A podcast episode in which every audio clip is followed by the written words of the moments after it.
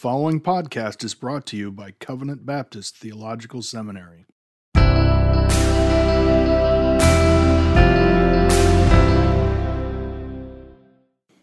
Welcome to Confessing the Faith, a theological and devotional walk through the 1689 Baptist Confession of Faith. I'm your host, Sam Waldron, pastor of Grace Reformed Baptist Church in Owensboro, Kentucky, and president of Covenant Baptist Theological Seminary. Today, we're going to be considering the subject of chapter 4 of the 1689, which is entitled Of Creation. And I think it'd be good to simply uh, read the three short paragraphs which constitute this chapter uh, by way of beginning.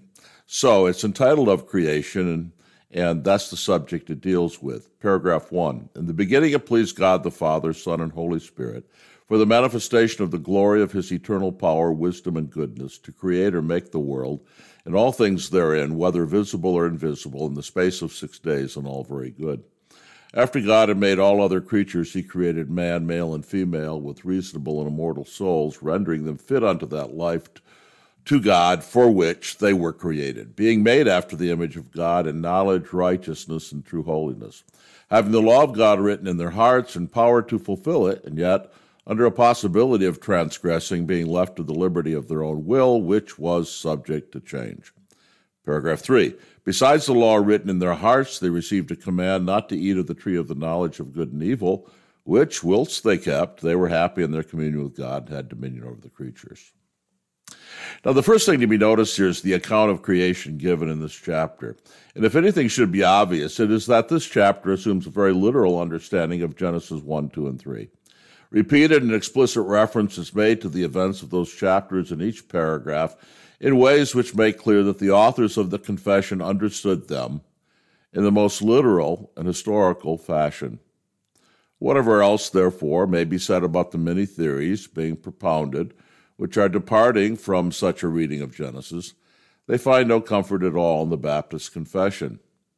Still, of course, the fundamental issue is what does the Bible teach? And the confession is again on this issue uh, on safe and uh, accurate ground with regard to the meaning of Scripture. To state the matter succinctly, the only sound interpretation of the Bible is the one which understands it to teach that God did indeed make the world in a literal week of creation. Why is this the case? Well, there are several reasons that can be brought forward. First of all, the idea that Genesis 1 to 11 is figurative must be addressed. Now, there are parts of the Bible, of course, which are figurative. It's not uh, any kind of heterodoxy to say that. However, any unbiased literary, literary analysis of Genesis 1 to 11 will convince the reader that it bears all the marks of historical narrative. If we take Genesis 12 and following as historical narrative, and it would be a radical critical position to deny the historicity of Abraham, then it cannot be doubted that Genesis 1 to 11 is intended also to be understood as such. The genealogies of te- Genesis 10 and 11 conclude with the family background of Abraham. The genealogy of Genesis 11, 10 to 32 is furthermore identical in structure to that found in Genesis 5.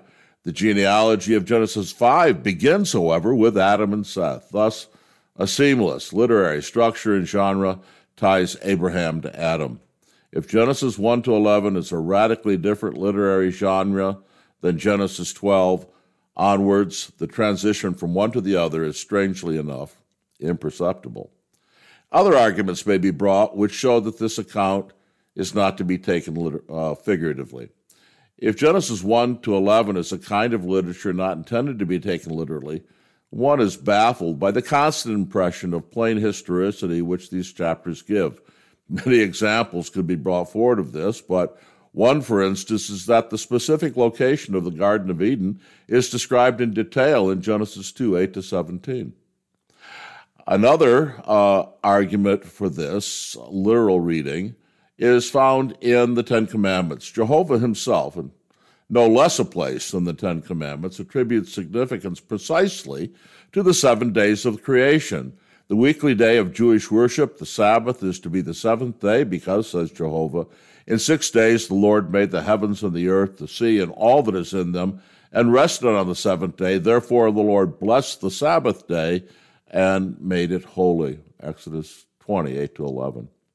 Another argument against taking the creation account figuratively is the frequent literal use of the people and events of Genesis 1 to 11 in the New Testament.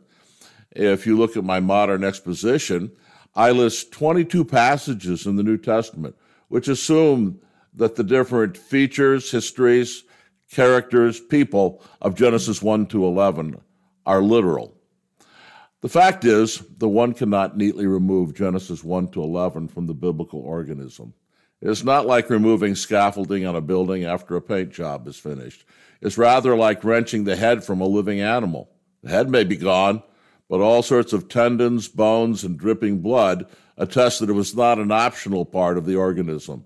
Similarly, Genesis 1 to 11 cannot be wrenched from the Bible without leaving the organism of biblical authority oozing with proof of the violence of such an act. It cannot be wrung from the rest of the Bible without destroying both biblical authority and, by direct implication, the gospel of Christ. Thank you for listening to Confessing the Faith on the Man of God Network, brought to you by Covenant Baptist Theological Seminary. CBTS is a confessional Reformed Baptist seminary which provides affordable online theological education to help the church in its calling to train faithful men for the gospel ministry. To learn more about how you can partner with us in providing informed scholarship with pastoral heart, visit cbtseminary.org.